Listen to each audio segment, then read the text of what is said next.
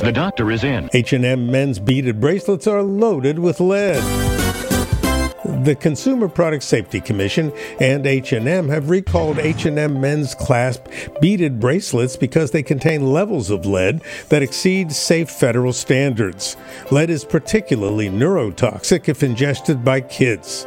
About 12,290 bracelets were sold at H&M stores nationwide and online at hm.com. Stop wearing these clasp bracelets and contact H&M at 1-855-466 7467 or via hm.com to receive a prepaid mailer in order to return the product for a refund. Dr. Howard Smith, Recall Report. From Boston, the medical capital of the world.